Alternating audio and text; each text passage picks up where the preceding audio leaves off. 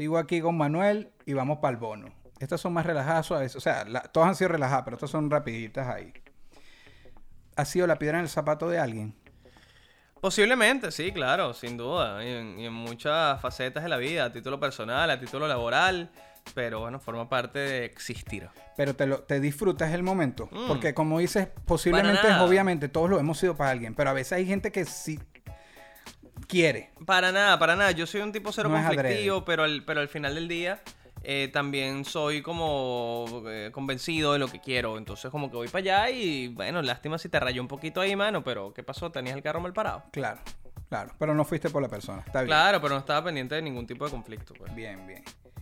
Una anécdota de una metida de pata que no olvides así, que tú digas, "Mierda", que te recuerdas y estás frito de una metida de pata. Y con eso nos vamos. Eh, bueno, puedo contar una, una anécdota adolescente. Eh, La primera vez que le quité el carro a mis papás, eh, me fui para casa de una noviecita y paré el carro, me di mis besitos con mi noviecita. Y después cuando intenté sacar el carro, habían parado como un carro atrás, entonces yo estaba, tenía que salir retroceso. Quedaste preso. y rayé el carro a la izquierda, que era de la tía de mi noviecita, que era la vecina además. Era la que te estaba trancando. No, no, la que el carro que estaba del lado derecho. Ok. Eh, Yo estaba tratando de salir culo. Entonces volví a entrar y traté de salir para el otro lado y rayé el carro al lado. Que era como de un señor árabe que se bajó con un peo, me quería entrar a golpes porque me, se empe- me empezó a amenazar y a decir como que... O sea, que te, sí. te agarraron en el momento que pasó. Sí, claro, vieron de arriba, bajaron porque yo estaba, claro, era un niño. se entrate- imagínate yo saliendo y entrando mil veces rayando los carros. Entonces baja el tipo, pero el tipo me amenaza, este árabe todo miserable, diciéndome, si prendo el carro y no le sirve el yo no sé qué, es tu culpa. O sea, me querían también joder. Ok. Entonces yo, mira, sabes que olvídalo. Entonces trato, saco el carro como puedo y cuando voy a salir se me atraviesa el árabe y yo tratando de quitarme, ¡pum! le pego otro carro.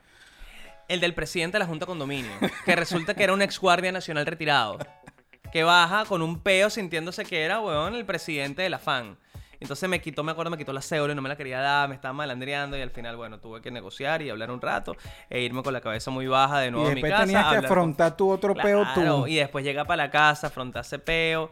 Y mi, bueno, mi papá de- también respondiendo por el, por el, por el rayón. el- bueno, más que todo el coñazo que le di al carro al presidente. de la Claro.